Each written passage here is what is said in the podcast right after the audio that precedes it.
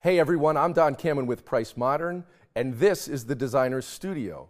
We are in our nation's capital at Hayworth's beautiful downtown D C showroom, and my guest today is Rhea Vafleur, Associate Principal and Director of Lifestyle for Hickok Cole. Rhea, welcome to the studio. Thank you. It's so nice to be here. So I, I talk to a lot of designers, and often I hear, I always knew I wanted to be a designer. Ever since I was a child, I played with Legos, and it's what I always wanted to do. That may be true for you, but that's not where you started. You, you started on what might be the polar opposite end of design, political science. Yes, absolutely. Actually, when I was a kid, I wanted to be Secretary of State. Like, like, of course, yeah. of course. So um, I started in political science. I have a triple major in political science, Spanish, international relations in undergrad. And then I ended up in D C because I always say people come here either to rule the world or save the world. I wanted to save the world. And so I got a um, master's degree in international development with a concentration in Chinese economics. And then I started to work, um, and I worked in international advocacy and lobbying for a little bit. And then I had a quarter-life crisis. and a quarter-life crisis. Yeah, a quarter-life crisis, and that brought me... It's good to get it out of the way early. Yes, absolutely. It was a little bit later than the quarter-life.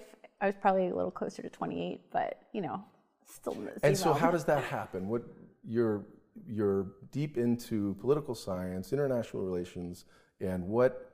What made the design light bulb go off? So even though I was in political science and I, I had that triple major, so I've always been always interested in the arts too. Like when I was growing up as a kid, I did um, violin, I did classical ballet. Um, I was always in the arts as well. And so even though I was on this track for like a policy, very kind of serious career, for my spare time, I decided to audit classes um, in graphic design at G W, which was my alma mater for uh, my political science degrees and my master's degrees. And one day, one of my professors like pulled me aside because we were night classes, and he's like, "I don't know what you do during the day, but have you thought about doing this as a career?" And that kind of started all of it. And even when I was, I remember during my job, I. was in Kuala Lumpur, and I was talking to the architect who had designed the Petronas Towers, and we were, I was at a cocktail party. It was like all full of bankers and like suits and all of this stuff.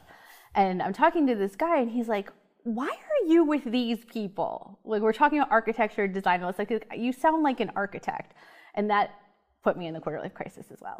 So then I quit my job, much to my parents' chagrin, and decided to go back to school and get a master's degree in interior design. So that's a big step. So quit your job before being enrolled? Yep, quit my job wow. before. Just I, said, this is it. I'm going to do this.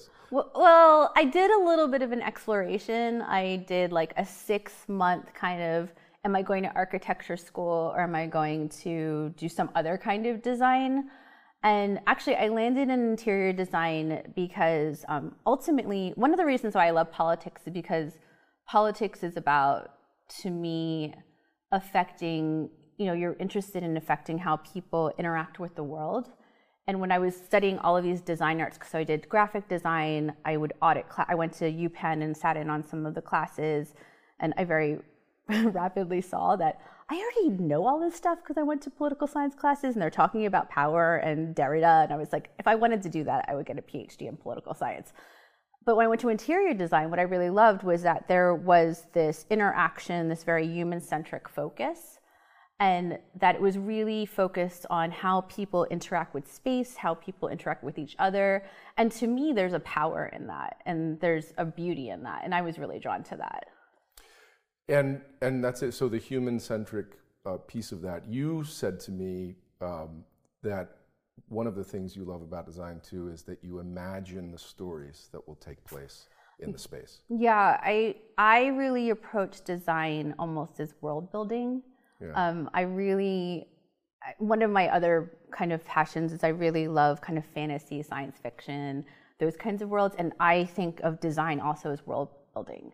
And to have a great world, you also have to have different stories and then looking at the people who are going to be in those spaces. And I always, I always say when I'm talking to people like on my project teams, um, I always say it always starts with people. And we think about the muses or the icons or the heroes that we're going to have. And then we start with a concept from that. It's a little different from what you learn in design school. They're always like the concept, the party, like all of that stuff. And I always say, it always starts with people. It's really important to me. I think that's a, the appropriate place to start. And so tell me about the tree houses. The tree houses. So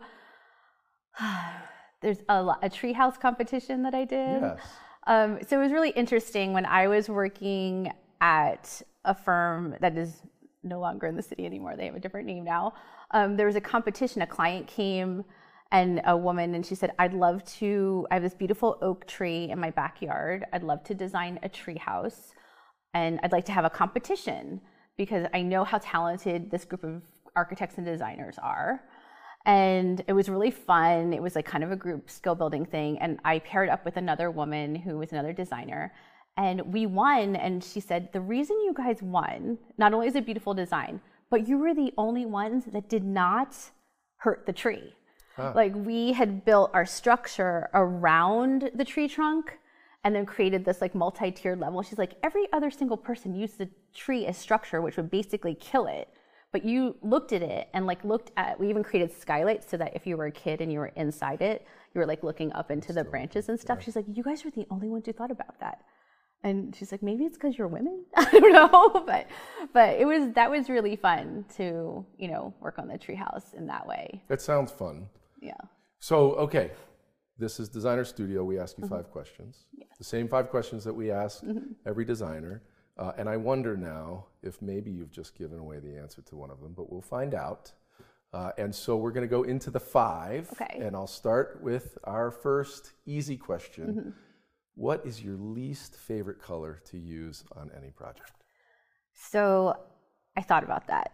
I don't have a least favorite color because I don't know, like for me, color has a very um, emotion. I have a very like emotional response to it. Like you remember when you're a kid and you get your new box of crayons, like the one hundred fifty-two color one, and you open it and it has that smell. And when I think about that and I think about colors, like every color has possibility. So I can't say I have a least favorite one. Okay, that's yeah. good for a designer to say. Um, and how about material? Is there a least favorite material? I do have a least favorite material. I have to say vinyl. Um, I, I think because of one thing is I really love genuine things, mm. and also this the sustainability aspect of it. It leaches a lot of chemicals into the environment, and so I know that people are working on other ways to do those kind of formulations, because I do think it's important to have a vegan option for, you know, for different materials. For materials. And I truly believe we can get there. Yeah. I, I'm thinking if we can put people on the moon and we can go to Mars, we can figure out some other kind of material that doesn't hurt the earth. Sure, we need to, yes. perhaps. And okay, so your greatest design influence, who was your greatest design influence uh, as you got into design, or maybe early on? So my greatest design influence is not a architect or designer, but an animation artist, oh. Hayao Miyazaki. Um, so he's the head of Studio Ghibli, or he was, he retired. Um, and he did Princess Mononoke, Spirited Away. Like there's all of these amazing anime and animated films, and I often look at them and like, I just love the stories of them. There's, he always has like a strong female protagonist. Um, he always has this like environmental thread and talks about like pacifism in the stories, and the world building he does is amazing. And then also like the color palettes and just like the richness of those worlds. So sometimes when I'm stuck on something, mm. I will just go onto YouTube and like watch like a couple of episodes of, of one of his movies and, and think about it. And it puts me in a, in a good place. Not that I'm, it just puts me in a good creative place, because like to do film, I think is a really different kind of design, but the world building is so complex, even more yes. than what we do. Yes, I agree. And and you have a background in drawing, or, or you drew mm-hmm. when you were younger and still draw. Yes. And so do you draw anime?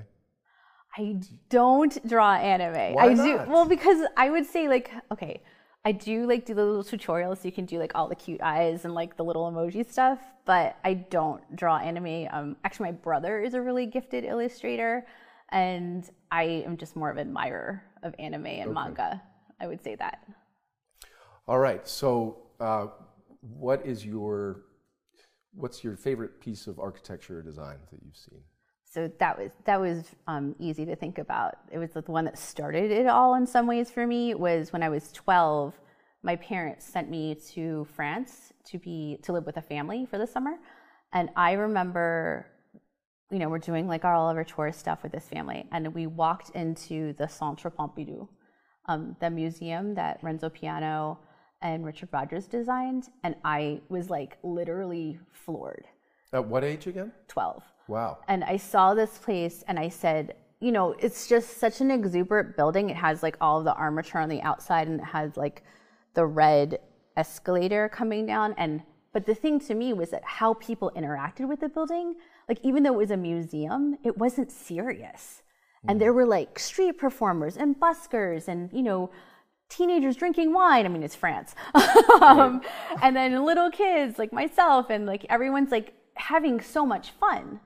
And even though at that time I didn't consciously think about, oh, I want to be like in design or architecture, that image and that experience has always stayed with me. And I think that really kind of informs the way that I approach a lot of things, because I always think about, again, people, and like I love bringing some aspect of joy into our projects whenever possible. Um, I really love big oversized games. Like that's, I think that's one thing. When actually I got to work with Price Modern on the wharf, we right. did a lot of designs that were like gigantic battleship right. and Jenga and like Scrabble. And to me, that is really fun to see people like interact with each other, interact with the environment in a way that's more playful. Because there's so much stuff that's like serious, especially in this city. Well, I think it says a lot about you too, that at twelve, you enjoyed a museum, but also were able to really see all of that at one time, and you know, the people and the interaction, and and so uh, last question: if you could design anything, what would you design? So that one I thought about, and honestly, I think this goes back to like my political D N A. Is I would design a global society where everyone could have like creativity, liberation, joy, and be seen for who they are. Like that's what I would design. I've noticed that your goals are set pretty high. Secretary of State, global society. I'm picking up a theme here. Picking up a theme here, and uh, you know, I, that's amazing. And obviously, to pivot your life and, and do what you've done, I'm pretty sure that you would be able to achieve any of those. And so we really appreciate you being here. Uh, Thank it's been you. It was super pleasure. fun to be Come here. Come back. Come back. Yeah, totally. We'll love to. It's a beautiful place, beautiful people. And if you would like to work with Rhea, please find her at Hickok Cole dot com. And of course, you can find us at Price Monitor dot com. Check out all of our episodes on our YouTube channel. And we'll see you next time right here on The Designer Studio.